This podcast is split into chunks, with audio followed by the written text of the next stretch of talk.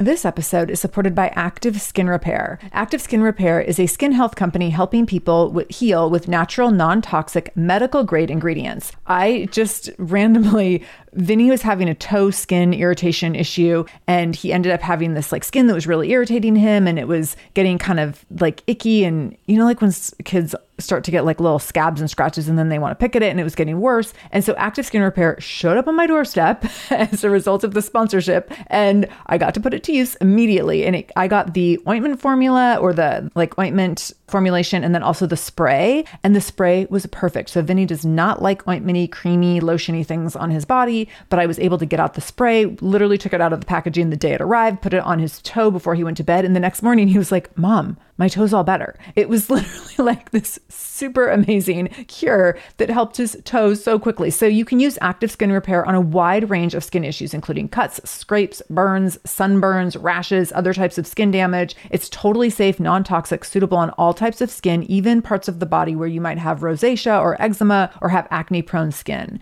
This is also safe for the youngest members of your family up to the oldest. So now you have one simple solution for your family's skin health needs with over 500 500,000 happy customers and thousands of five star reviews and super safe and clean ingredients, active skin repair is something that you want to have on hand for your family. So, to get your own active skin repair, go to activeskinrepair.com to learn more about active skin repair and get 20% off your order when you use the code shameless. That's activeskinrepair.com. Use the code shameless for 20% off your order. activeskinrepair.com, code shameless. This is the Shameless Mom Academy, episode 268 with Erika Tebbens.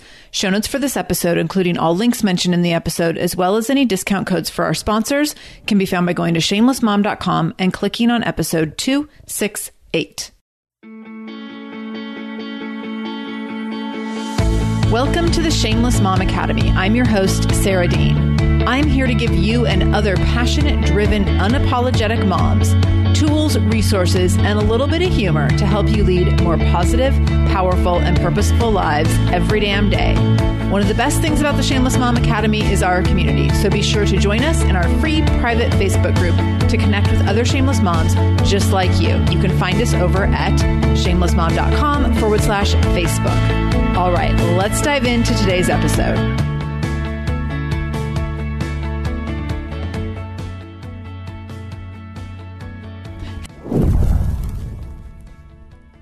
Erika Tebbens is a sales strategist for female entrepreneurs. She teaches women to sell in a way that feels good instead of pushy.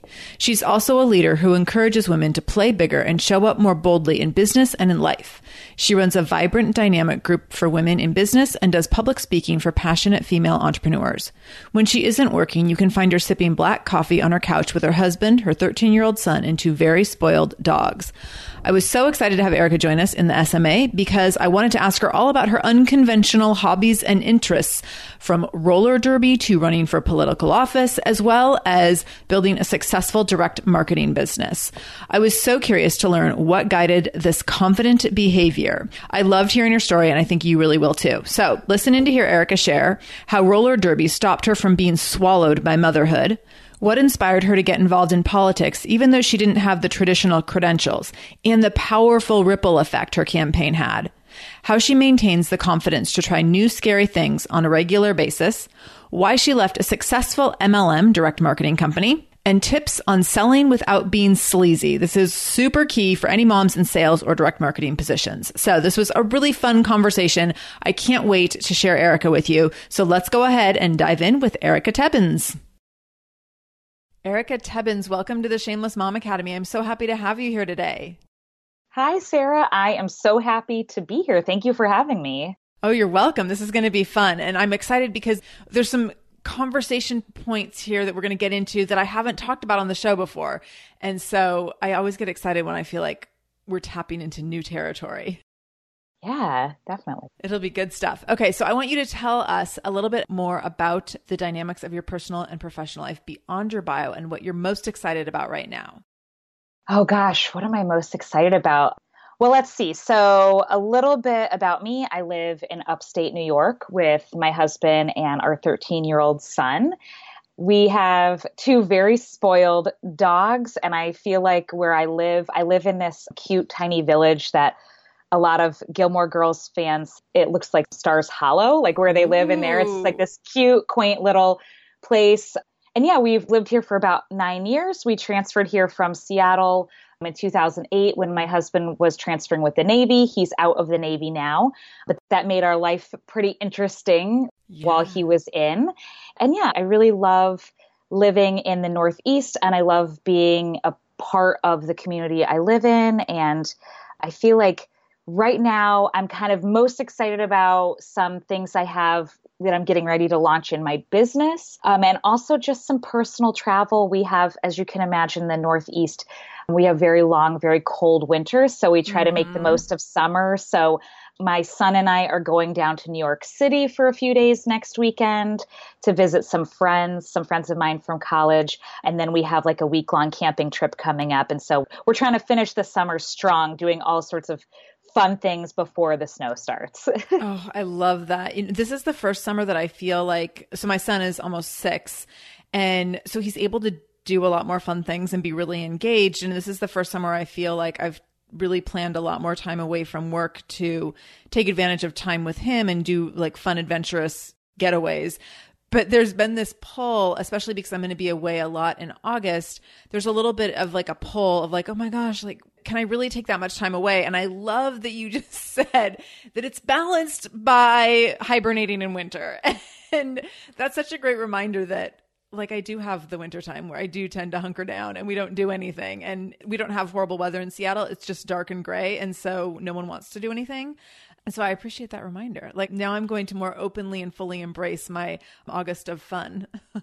yeah, because I feel like I know when I lived in Seattle, I feel like it's around that Labor Day time when a lot of kids go back to school. And I grew up in the Southwest and it's much, much earlier down there. And so yeah. I feel like August is kind of the last hurrah. And so I am somebody who can be really good about like just rushing through time because I feel busy and I have to get mm-hmm. stuff done. Mm-hmm. So I'm trying to be a lot more mindful because come March, I just hate everything. And I'm like so ready for sunshine and to be warm and to be outside again. So I'm just trying to like really carve out those moments and schedule that time for the fun and then just trust that everything I need to get done will be able to get done. Totally, totally. And I mean, that's an ongoing conversation with moms, I think, is like living in the moment, being in the moment, and not getting caught up in the busyness and rushing through things so that you don't actually get to enjoy it. And that's what I really want August to be about for our family is not rushing through it and trying to rush for me to get my work done or get my kid off to kindergarten, but like really being in August and enjoying August. So looking forward to Definitely. That. Definitely. So you were introduced to me as a mom who shamelessly follows her own path. And one of the ways I know you did that was through roller derby. And I want you to tell us about this. I don't think I've ever had a roller derby mom on the show. And I'm kind of intrigued. And also, I really appreciate that you ventured into roller derby with not much in terms of skating skills. Tell us a little bit about what is involved with roller derby, what pulled you in, and kind of what that did for you. Yeah. So I am a member of the Albany All Stars, and this is our 11th season. So we are based out of the capital of New York. And in 2010, I decided that I was going to try out. We had gone to a few of the games, and it just seemed really, really cool. And I know especially as moms, I feel like it's really easy for us to lose ourselves and not kind of have our own communities outside of like, oh, these are, you know, my other mom friends and we get together for play dates. And not that there's anything wrong with that, but like, I feel like we can sometimes start to be swallowed in our motherhood. And yes, these women were just like, they were awesome. They were strong. They were confident and it seemed really cool. But I was like thinking back and I realized at that moment I had not been on roller skates in literally 20 years, like since I was in elementary school. And even then, I was never one of those kids who was good. Like I would fall down all over the place in my Barbie roller skates and I was terrible. But I was like, you know what? This, you know, tryouts is coming up and I'm just going to give it a shot and we'll see what happens. And so I tried out. Miraculously, I made it into the league. So I just started practicing and and learning and everything from there. And I skated for two seasons. I was really involved for two seasons. And then I took five years off because my son was still really little. My husband was still in the Navy, had a crazy schedule. We don't have any like family or anything like that around to be able to help with childcare. So I took five years off. And then last year, one of my best friends was our head official, mm-hmm. and he really encouraged me to come back, but as a ref instead. And I kind of hesitated for a bit, but then I decided that I was going to go for it. And so I did. So I refereed all of last season. And then I actually ended up becoming our head official kind of abruptly, but for this season. So we go all the way through till about November. So we're just over like the midway point in the season, but it's very challenging, but it's also really amazing to be a part of. That is so cool. Can you tell us a little bit about what it was like? Like showing up for the first time, going to the first practice, was that terrifying or were you like, I got this. Doesn't matter if I make a fool of myself or if I fall on my face. Like, it sounds terrifying to me, but I'm not sure if that's your nature or not.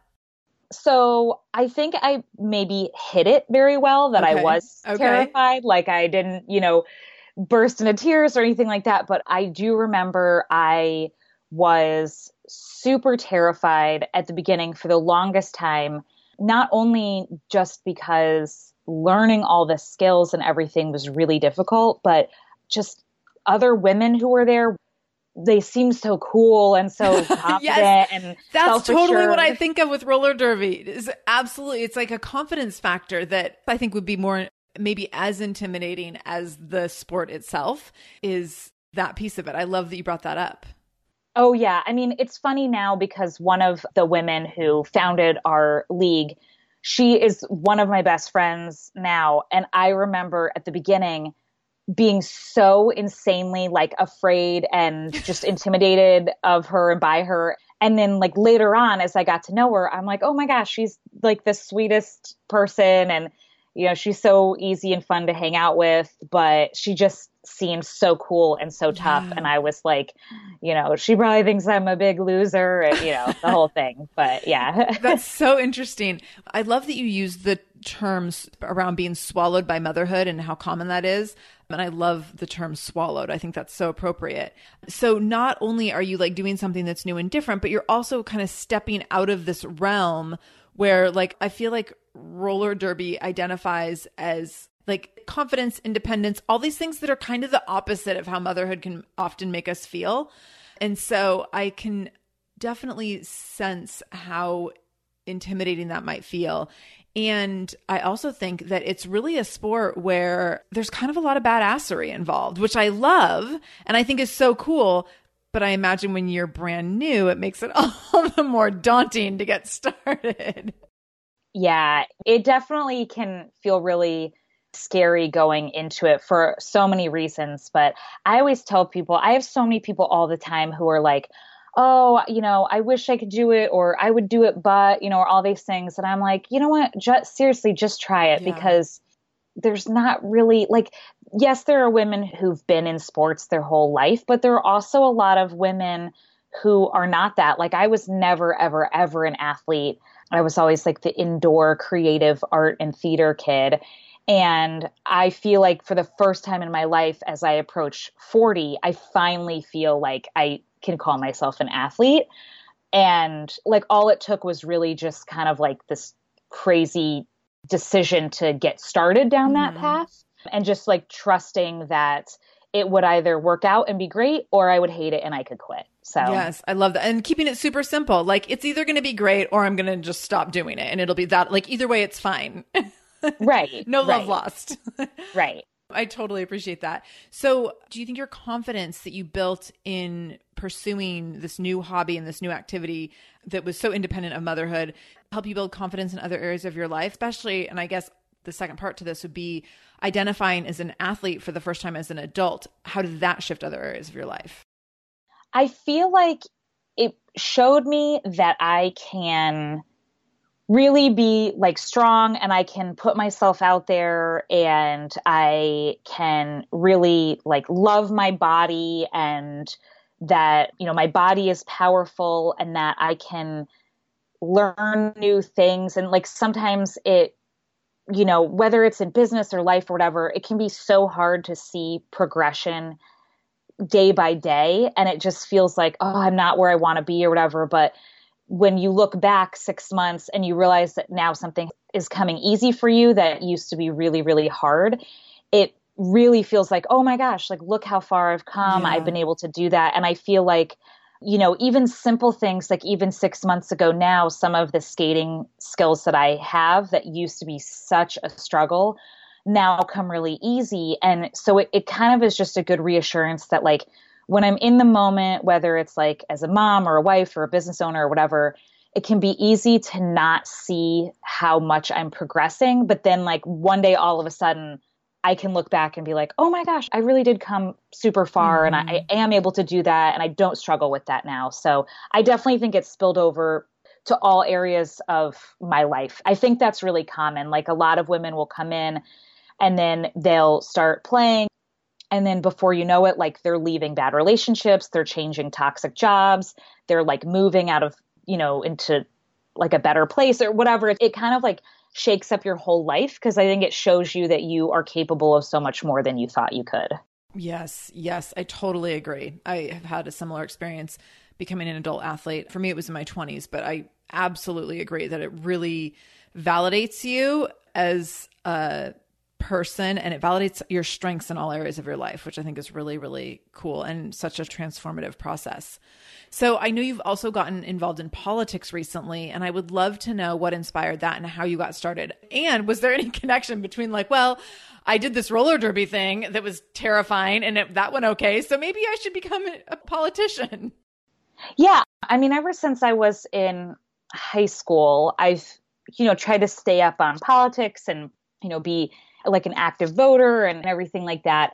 And I love the show Parks and Rec. And my friends joke and they call me Leslie Knope. I love Leslie Knope.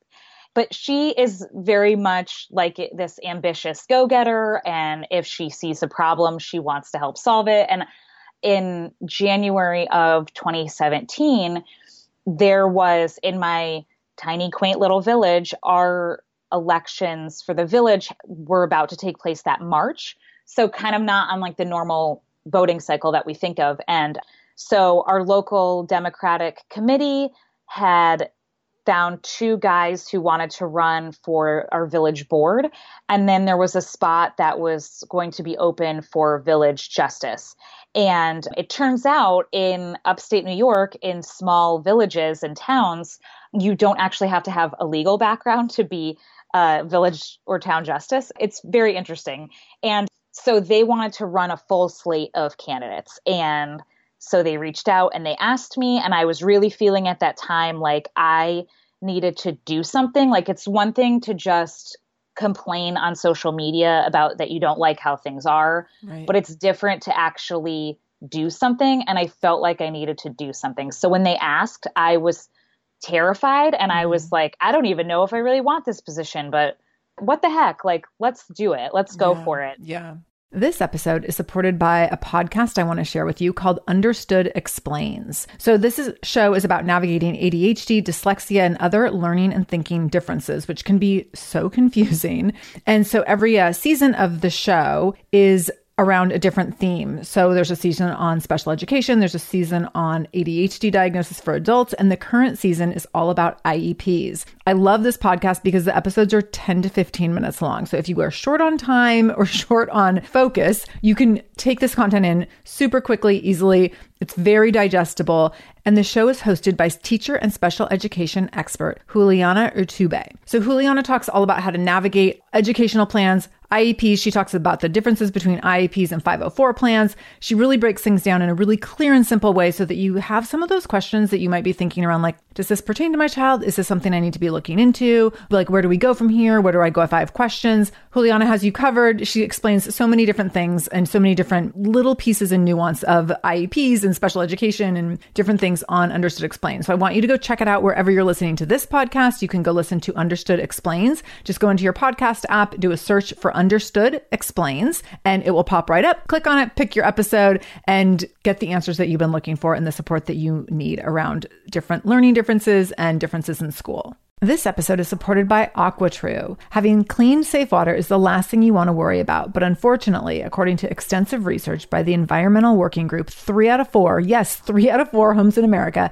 have harmful contaminants in their tap water. So that's why you got to check out AquaTrue. AquaTrue purifiers have a four stage reverse osmosis purification process, and their countertop purifiers, which is what we have, take no installation or plumbing, and they remove 15 times more contaminants than ordinary pitcher filters. And they're specifically designed to combat chemicals like PFAS, which can lead to potentially adverse health effects like cancer, endocrine system disruption, and liver toxicity, which is part of what makes AquaTrue so special, unique, and important in terms of how they are able to filter water. They also have water purifiers to fit every type of home. So, like the installation free countertop purifier that we have at our house, to higher capacity under sink options. They even have Wi Fi connected purifiers and mineral boost options. So, I'm so excited about our new AquaTrue. And here's the thing I swear it's like a gentle reminder to actually drink more water every time you walk into your kitchen. So we are drinking more water now and also more clean water. So more water that is more clean. Feels like a double win. I'm feeling pretty impressed with us.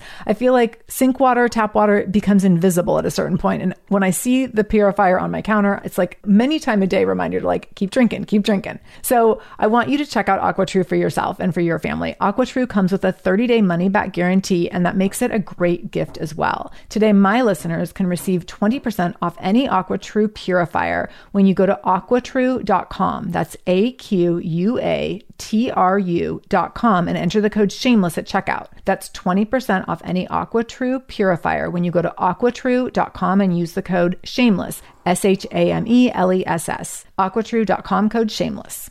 And because it had been right after the election, it was the first wave after the presidential election, it was the first wave elections that were taking place, that was kind of a really interesting and exciting thing to go through. And we only had seven weeks to campaign, so it was very quick. Wow. But my husband and I got out in like 10 degree weather, knocking on people's doors, and it was wild. And I lost. I came pretty close, but I lost. And in hindsight, though, it was probably like for the best that I lost, but the other two gentlemen that I was running with, they both won. And what was really cool was a good friend of mine then, One Town North, launched her campaign, and she actually won in November. And then other friends of mine around the country were like, I saw you run. So then we went to different meetings and things about women running for office. And they're like, we think it might be something we would want to do someday. So even though I didn't win, it's like weird the ripple effect that it had of on other women in my life who were like, "Well, I saw that you did it and you're right. just kind of this like friend, this like average friend of mine." So like because I think that's the thing, and people think totally. like, well, I have to be somebody. Right? No, I completely agree. I love like I think that should just be everyone's angle. I'm just average. I'm just yeah, average, I'm just average. And so that was really cool for people to be like, oh, I went, you know, to this Emily's List function or from, you know, this organization that helps women run. Like, I, you know, I went to this meeting or da da da. And like, just to start thinking about, like, hey, maybe one day I will run myself because I saw Erika do it. And yeah. so that was like the really, really, really cool positive outcome that came out of it on the other side. I think that's so impressive. And I absolutely agree with you the ripple effect of women seeing other women running.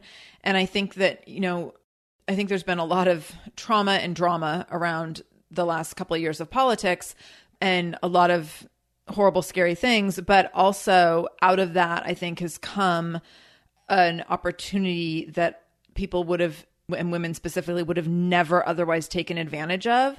And I think there are some gifts in there for sure that I see women stepping up and I see people speaking out and I see I mean the things that I see happening on social media which I know like politics on social media can be such an ugly awful hideous thing but there's also people who are really really taking advantage of opportunities to become more conscientious and to become more politically involved and to become to exist on more of an activist level. And I think that's so powerful. And I absolutely agree with you about the ripple effect. I know there's a woman who was a personal training client of mine a number of years ago and she's a suburb of Seattle now and she's running for office. And I remember when she posted recently about running and I thought, "Oh my gosh, like this is amazing."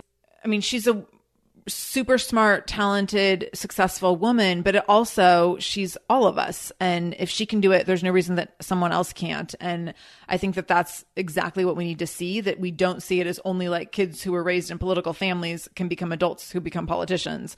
I think that that's really important for us to understand that everyone has a voice and anyone can take advantage of that opportunity to lead. And I think that's really, really important. Yeah. And I think that we have this weird vision of elected officials as like only being the people in DC, but yeah. there are actually a lot of opportunities in your own communities to serve and even on different boards or committees or things like that. And I think that like we have to stop assuming that we don't have what it takes because honestly like if you are running your home and especially you know if you're running a business and you're already a leader even if you don't yeah. see yourself as that and you don't need to have all these like external credentials in order to be able to do that job well you just have to really have a passion and be willing to serve and be willing to really like listen to people and their concerns. Absolutely. Oh my gosh. And we talk about that on the show a lot that we actually have way more credentials than we think we have. And motherhood is what gives us a lot of those credentials, but they're not like commonly acknowledged or embraced. But if you consider the skills that you have in motherhood, especially if you have like three or four kids, it's like, oh my God, you could negotiate a world peace treaty if, if you can, oh, yeah. if you can navigate arguing between siblings. And so I think that understanding that credentials don't need to come from a degree or like past political experience. Credentials can come from managing a household and a family and raising children. Absolutely. So, where do you get the confidence to venture into uncharted territory? You've given us these two really powerful examples of how you've done that, and you're just average, as you identified yourself. So, how, where do you get the confidence to try these things and to put yourself out there? Is this just part of you, or is this something that you actively have to kind of cultivate and push yourself into? I think it's a few things. So, I think I'm a naturally curious person. And I'm a person who loves to kind of have experiences in life. So, for instance, like I grew up in Phoenix and I wanted to live in New York City for college. And that was it. Like I just wanted the feeling of what would that be like to live as a young adult on my own in New York City for four years. And so I only applied to two schools and I was just like, this is it. I just, I'm going to trust I'm going to get into one. And I did. And like, I mean, I think back and I'm like, that's crazy because I was 17 when I graduated high school. I had no family on the East Coast or anything, but I was just like, this feels exciting and I want to know what this will be like. And I, you know, I kind of always knew like if I hated it or something, I could just like leave that college and go to a different college or something. And I feel like it's similar in a lot of different things. It's, it's kind of like when you get that like butterfly feeling in your stomach and you're like, well, I don't know, like it might be kind of interesting if I do that or, you know, or if if I ask that person for his phone number, you know, or whatever the case may be. And then I just sort of tell myself cuz you know, your like fear brain will try to talk you out of it. Totally.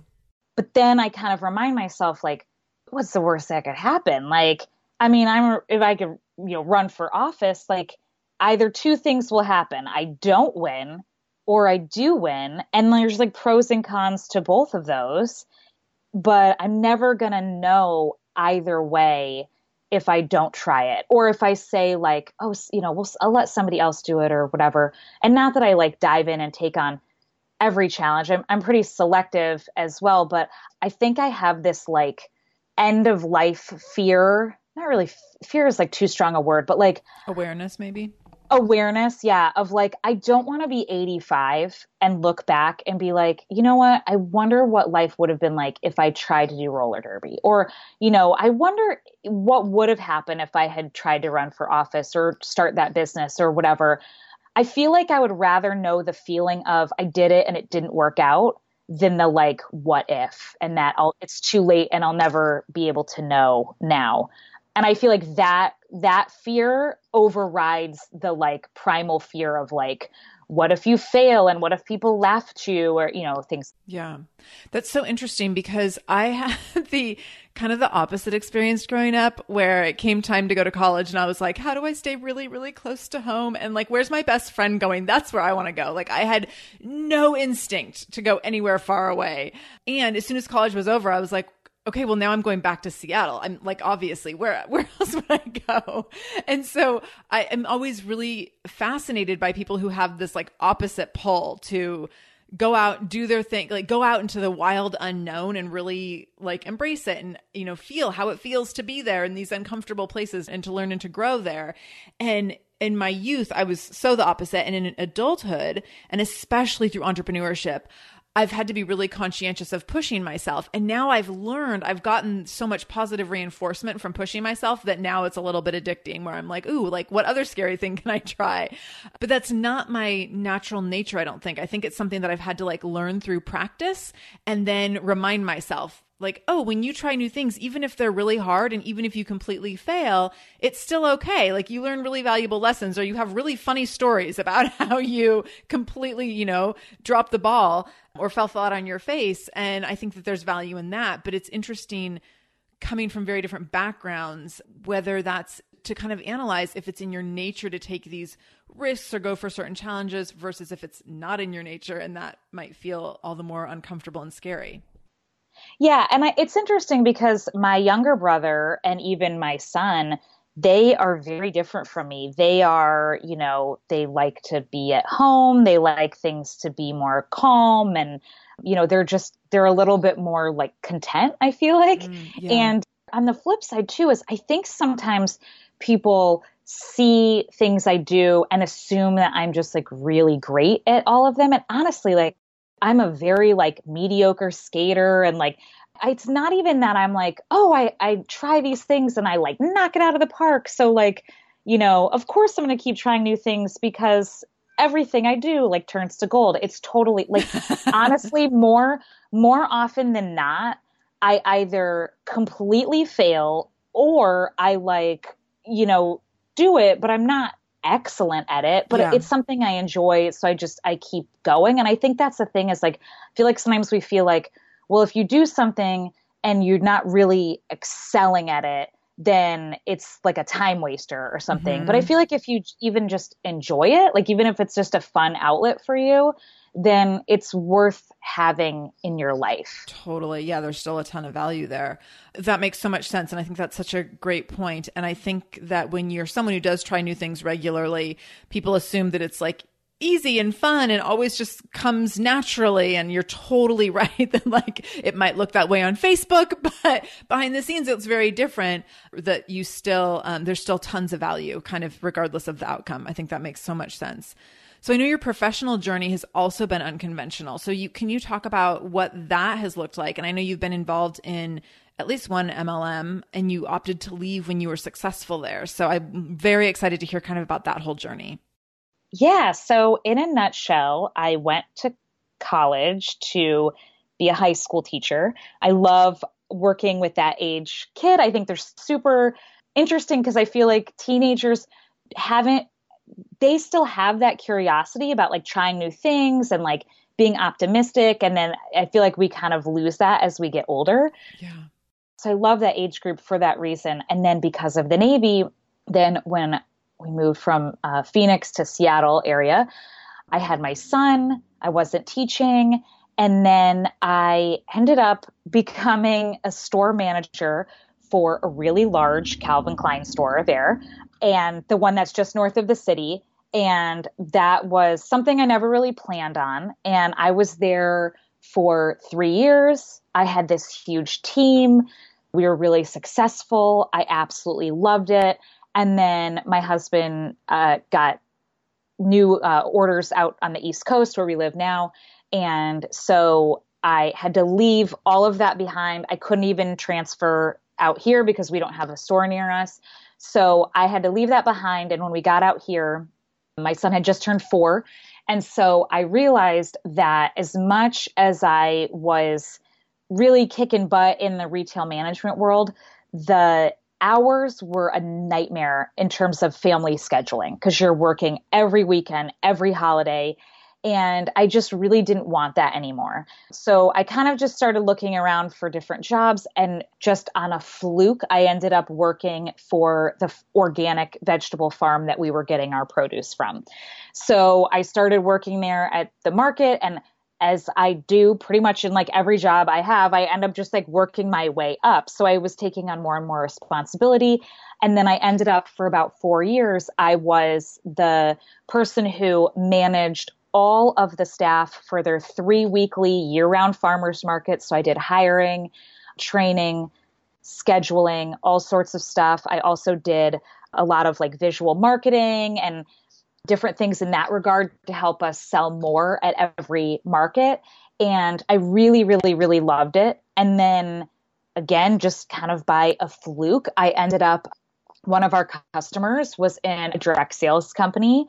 And I never thought that would be something I would do. I ended up having hosting a party for her.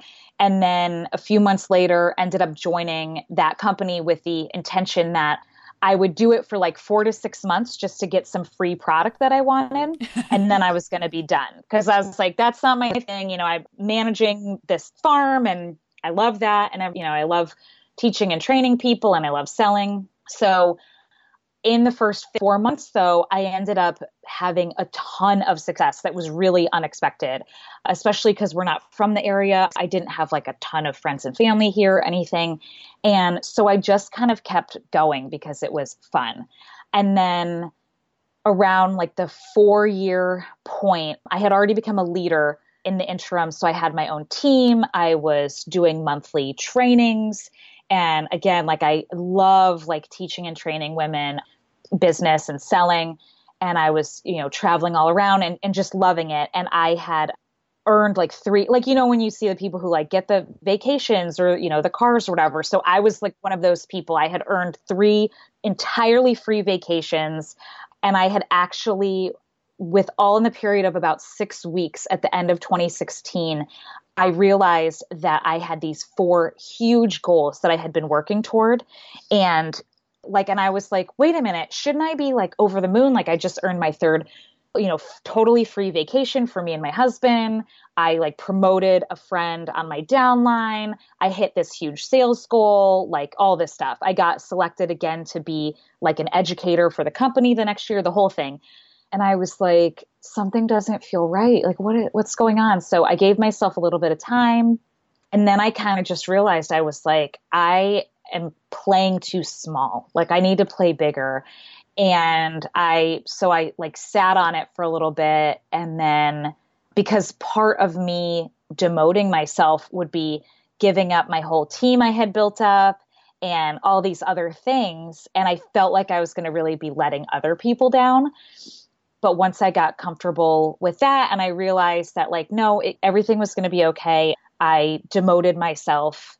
And then I decided what I really wanted to do was I wanted to help other women in any industry be able to sell better and have more confidence around selling and make more money in their businesses. And I kind of had that realization because as I was working my own business, two of my very good friends were each starting their own businesses, one a product based, one a service based. And just for funsies, I'd been helping them. And I loved every moment of it. And I could do it endlessly for hours and I wasn't even getting paid. And, you know, they always tell you, like, you should do the thing that you would do even if you weren't getting paid. Totally.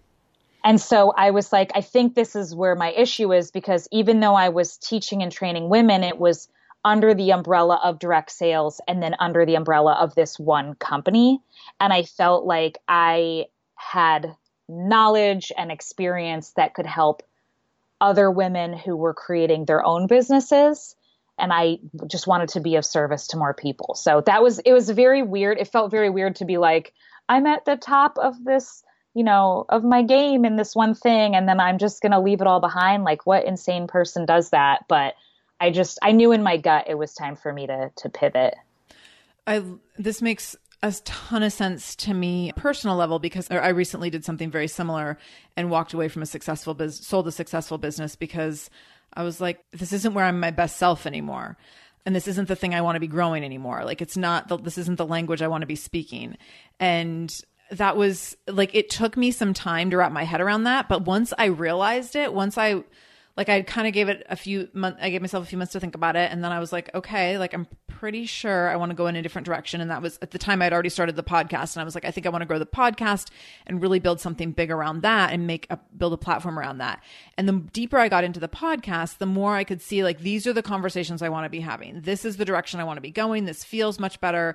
These are conversations I'm basically already having anyways like you said, like I would do it even if I didn't get paid for it. Like I did do the podcast for a long time without getting paid for it at a decent expense to myself every month. So I relate to the idea of walking away from something successful because you know that there's something else more significant on the other side of that. Did you have pushback from your family or from your husband that like you're walking away from your income and what is this going to look like? Or did it seem kind of easy and obvious to everyone? I have to say that my husband's really good about being supportive. He doesn't always, you know, want all the like nitty gritty, but he he also works in like the semiconductor industry, and I don't always understand what he does either. I just know he's happy and he likes it and everything, and I feel like that is, you know, one thing that is really good between us is that he also knows I'm really stubborn. And when I get like on an idea, I'm going for it. And, you know, best not to like try to get in my way kind yeah, of a thing. Yeah.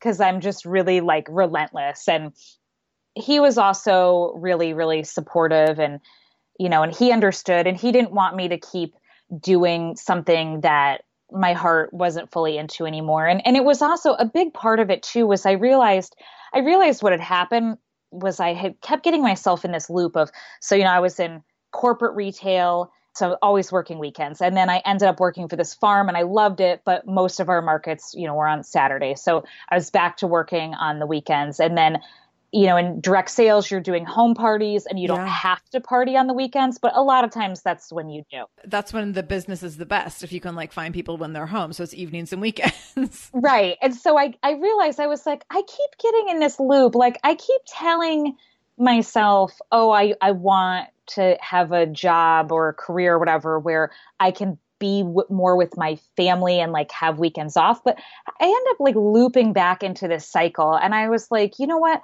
I really don't want that. I really, truly, because now my husband was out of the Navy, he actually had weekends off.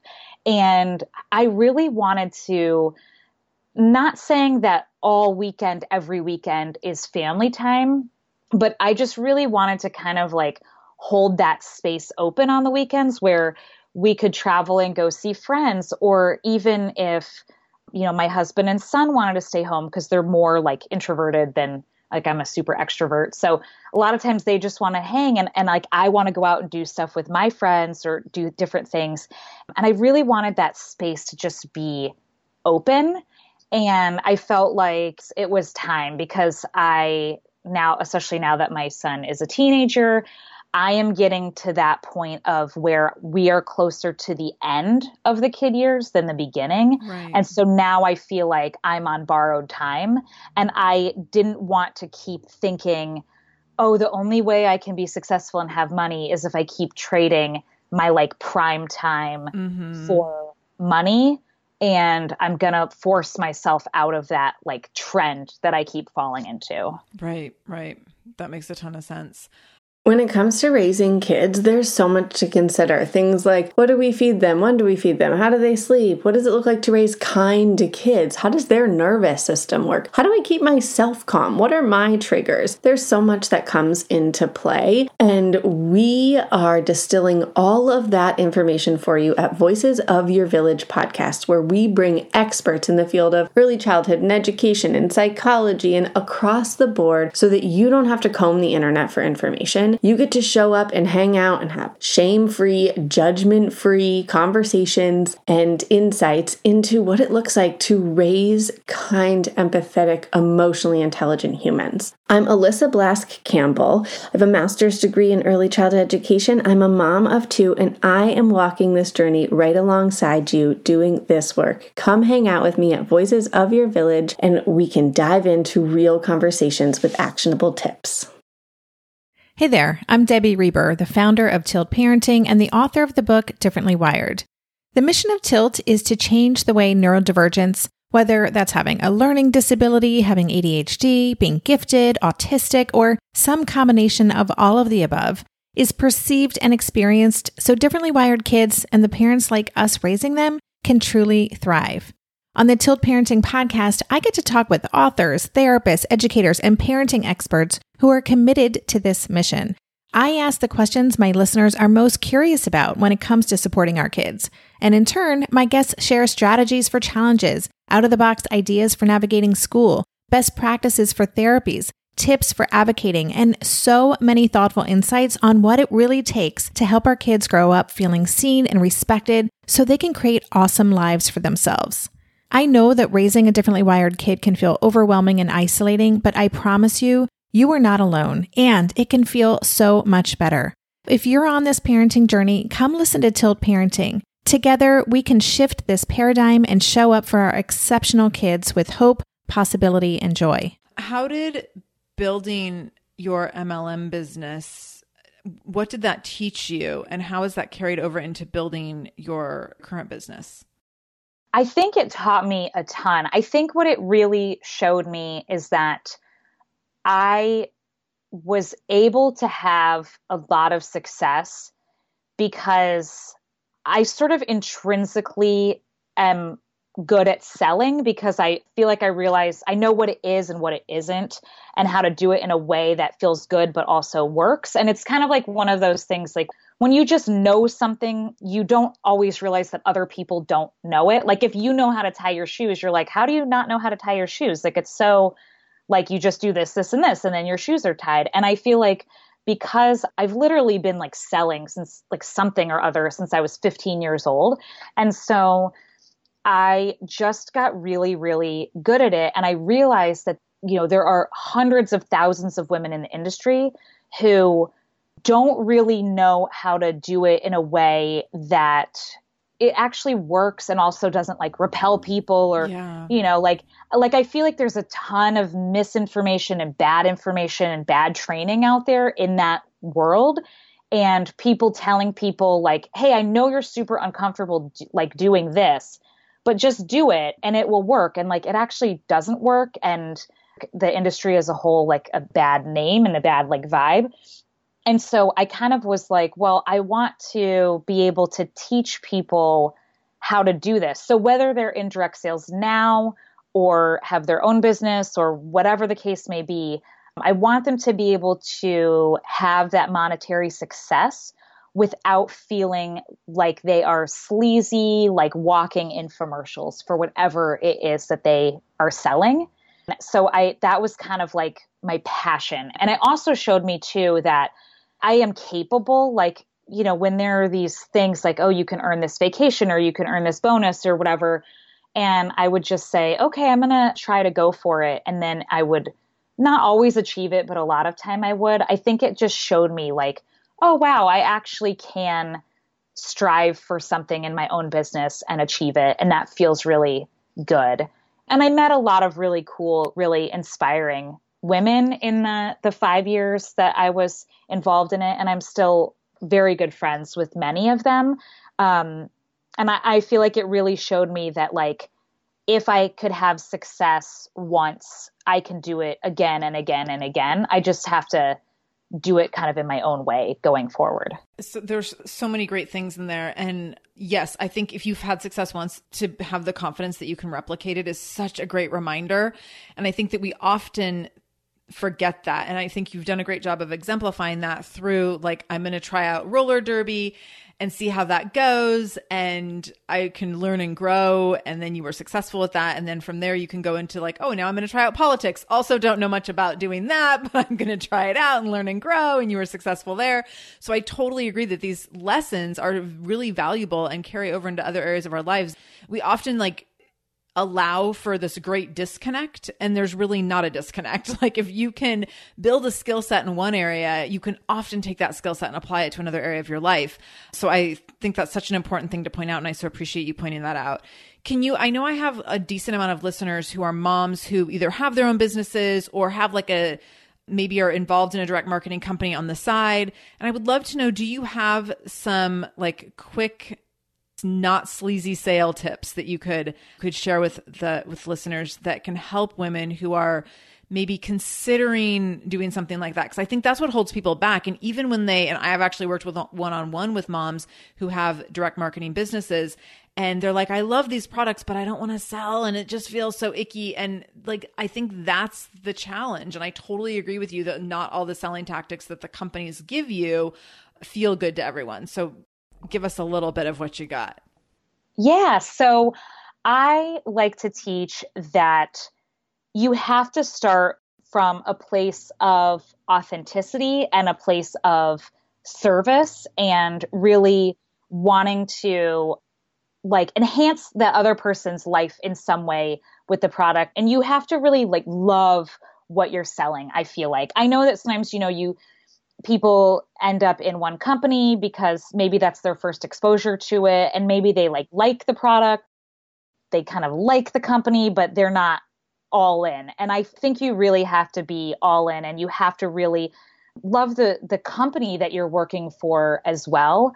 And it's so funny because i think sometimes people think like oh did you leave because something happened? And i'm like no i still love the company like still love the products. It just was time for me to pivot. But i think that you have to do that and and come from a place of like genuinely wanting to share and removing that like emotional hangup over whether they say yes or no or are curious about it.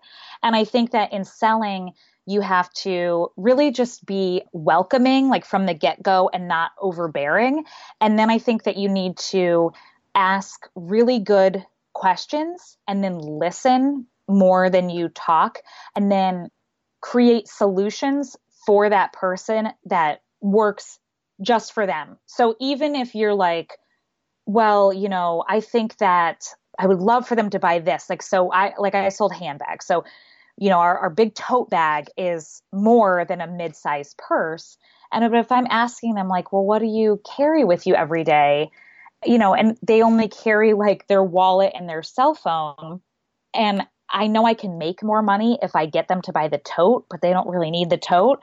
It's I would rather sell them what they're actually going to use, the thing that they're actually going to love and enjoy mm-hmm. and be happy that they bought with me.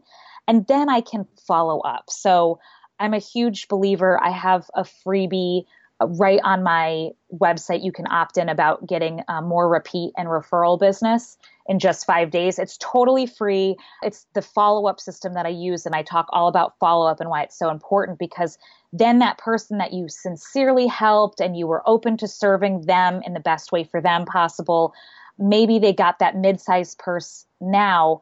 But next month, when the wallets are on special, you can go back and be like, hey, I know you got this purse. I know your wallet was a little bit old.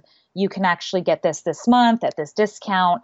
And then they are like they're continuing to buy from you. They're more of like a long term customer right. than that one and done because when their wallet and cell phone are flopping around the bottom of this huge tote bag, they're going to be like, why did she convince me? You know, like totally.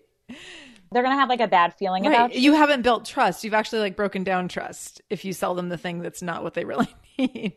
Right. Like, so even if, you know, like sometimes if, like if you sell skincare or something and you're like, I know that the five piece set is, you're going to get the best results. Like they might not be at that readiness level to buy a five piece set. Like even if it's in their budget, they might just not want to use that many products every day. So like get them started on the three piece set and then follow up because maybe things will have changed in a month or two. I think that we tend to focus too much on the like get the quick sell now and not really building those long-term relationships with people. So we're always stuck in this like hustle hamster wheel of getting new clients and new sales because we're not nurturing the people well that we already have. And I also think too, like we have got to stop with the like, oh, just email that person you haven't talked to in 15 years and tell them about the company you're with now. Tell and them like, that you have an exciting opportunity. yeah, like no, like do not pass go, do not collect a hundred dollars. Like no, Totally, don't yeah. do it. It is Yeah. so wrong. And and the thing is, is like what really is like happening in that scenario is it's just other people who've been told wrong and then they're passing on that information. right. Like they don't necessarily mean to like ruin you financially or anything like that. They just don't They know. don't know. They don't know. Right. Yeah. Right. Right. Yeah, Once we know better, we can do better, which is exactly what you've done. Like once you knew better how to build this business, and you're like, ooh, now not only can I be successful in this business, in this MLM, I can actually leave this MLM and be of greater service and do better by helping women across the board do better in sales and be more in like in integrity in the way they do sales. Yeah, I think one thing that is good about in a lot of the cases with network marketing is a lot of times it does give you good business foundations. And I've seen a lot of women go from their MLM business to create their own complete brand new business and Yeah. been really successful. And that's super exciting. So I does I do think it gives you a lot of times a good entrepreneurial foundation. But I also realized that uh, there were some gaps that I was seeing in some really basic fundamental concepts of business that really need that are like the foundation of before you even try to sell like you need to kind of know and understand these things so i developed a really short really easy but impactful sales course for women called sell it sister which if you look at sellitsister.net you can find it there but in 4 weeks it takes you through all of the essential foundations for selling in your business. So before you even are trying to approach people and have those conversations, it really helps you understand like why you're selling what you're selling, who would be best to sell to, and how best to do that, like have those conversations and overcome the objections and things like that. Oh, I love that. So I definitely want anyone who's listening who is involved in an MLM or in a sales type job to go check out sellitsister.net. Yeah. And I'll have that linked up in the show notes as well. Okay, this has been so great. I mean, I feel inspired on so many different levels, and I really appreciate you being here. I have one more question before we get going, and I want to know in what ways you're a shameless mom. I think that I am shameless because so it's interesting because a good friend of mine who is actually also an entrepreneur, we were recently talking about this. This was actually something that I had heard from the CEO of the company that I was with, Cindy Monroe. So she had said we were at this leadership retreat. We were actually at her home and she was talking about her kids are older, they're like high school and early college age and she said that when her and her husband started having kids, she really wanted to bring her children on their life journey, like with her and her husband, rather than like conform themselves to their children's life journey, if that makes sense. Like, I really love that. I feel like I'm really good about chasing after my own dreams and my own goals and teaching my son my values and like, you know, what's important and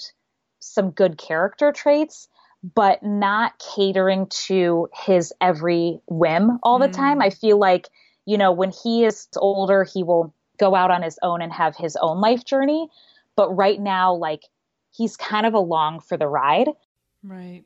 I think that a lot of times we don't do that because we feel like we need to make everything about our children. And I don't think it has to be that way. And that, that doesn't mean, you know, ignore them and don't do anything fun with them that they want to do. I think it's just like, I never want to lose Erika in the midst of being mom. Right. And so he's always just been my like little tag along, which is really nice. And I feel like he's gotten to have a lot of cool life experiences that maybe some other kids don't get to have because I'm like, no, you know, this is the thing. Like, we're going to visit these people or we're going out to dinner with these grown-ups or whatever. And like, you have to come along and you have to, you know, be respectful and be considerate and and all of that. But like, I'm not going to give up 18 years of my life completely just to kind of like accommodate you all the time as this kid. Right. I think that that's been really good because now that he's a teenager and, you know, more independent and everything, he is really good human. Like I have to say, not as like from a mom point of view, but just like from a person to person point of view, he is very considerate and thoughtful and funny. And it's really cool to see the person he's growing up to be. Is so far it has turned out well. But like I was just out of town at the end of last week for a business retreat. Like he knows and he understands. And if I'm busy and if I have to work, like I would just say, like, hey, you got to give me, you know, a couple hours or something. And, and over time, like he understands what that means. So I, I really like that he can like see what I'm trying to do and trying to build. Right. And that I am my own person too. Right. Sorry, that was a very long winded answer. No, but, like, that, I think, think that was a really valuable answer, though. And definitely, I totally appreciate how you explained that. So, no, that was awesome. Thank you. Okay, so I want you to tell us where we can find you, and then I'll link up everything you mentioned in the show notes as well, so people can find that over at shamelessmom.com. So, where can everyone stalk you, connect with you, and learn from you? Yeah, so on social media, you can follow me at Erika Tebbens Consulting. So whether that's Facebook or Instagram, definitely check me out there. And then my website is erikatebbens.com. And right when you go there, you should be able to see right on the homepage um, that free opt in I was talking about, about the more repeat and referral business. Yeah. So if you sign up for that, you'll get that in your inbox right away. And then you'll be on my list. So I have a new shorter sales course that is launching next week, actually, called Ooh. Conversations That Convert. Nice. Yeah, you'll want to be on, on my list for that so you don't miss out. And then also, like I said, sellitsister.net will tell you all about my signature sales course. And yeah, and definitely, I mean, reach out to like you can send me an email, you can message me through Instagram or Facebook. I really love helping people and answering people's questions. So don't be a stranger for sure. Perfect. I love it. Thank you, Erika, so much for being here and telling us all about your multiple shameless ventures. I'm super excited about all the things that we covered today. And I really, really appreciate you taking the time to be here and inspire more shameless moms. Yeah, thank you for having me, Sarah. I had so much fun. Yay. Thank you so much for joining me in the Shameless Mom Academy today. I really, really appreciate you being here, and I hope you learned something new. As always, this conversation will be continued over in our free private Facebook group. You can join that group by going to shamelessmom.com forward slash Facebook to connect with other shameless moms just like you. Additionally, if this is your first time listening to the show, know that we are here every Monday and Wednesday with a brand new episode. So make sure you subscribe. Go to whatever podcast app you use and subscribe to the show so you never miss an episode. You can do that directly if you go to shamelessmom.com forward slash review. That will put you in Apple Podcasts where you can click on the subscribe button and you can also leave a review. If you scroll down a little bit, you can leave a five star review. You can write a few sentences letting me know what you thought about the show. If you let me know how the show has impacted you in becoming a more shameless mom, you might be nominated to be Shameless Mom of the Week. Also, please share this episode. My goal is to help more mamas be more shameless every damn day. So please do share this episode. You can take a screenshot of the episode on your phone and then share it out on social media. Tag me at the Shameless Mom Academy on Facebook or Instagram. I'm quick to reply and eager to send you Facebook love and love to be connected to all of you. So, again, thank you for being here. I can't wait to be back here again with you in just a couple days. And until then, no matter what you do today, make sure you do it shamelessly.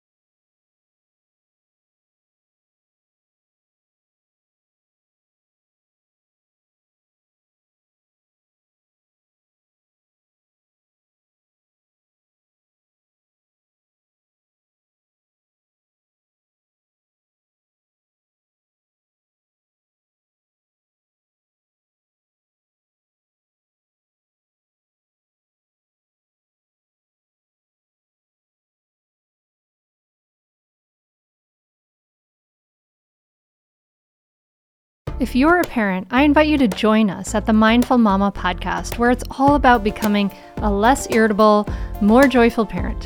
With sometimes hilarious and always thought provoking experts and friends, at Mindful Mama, we know that you cannot give what you do not have.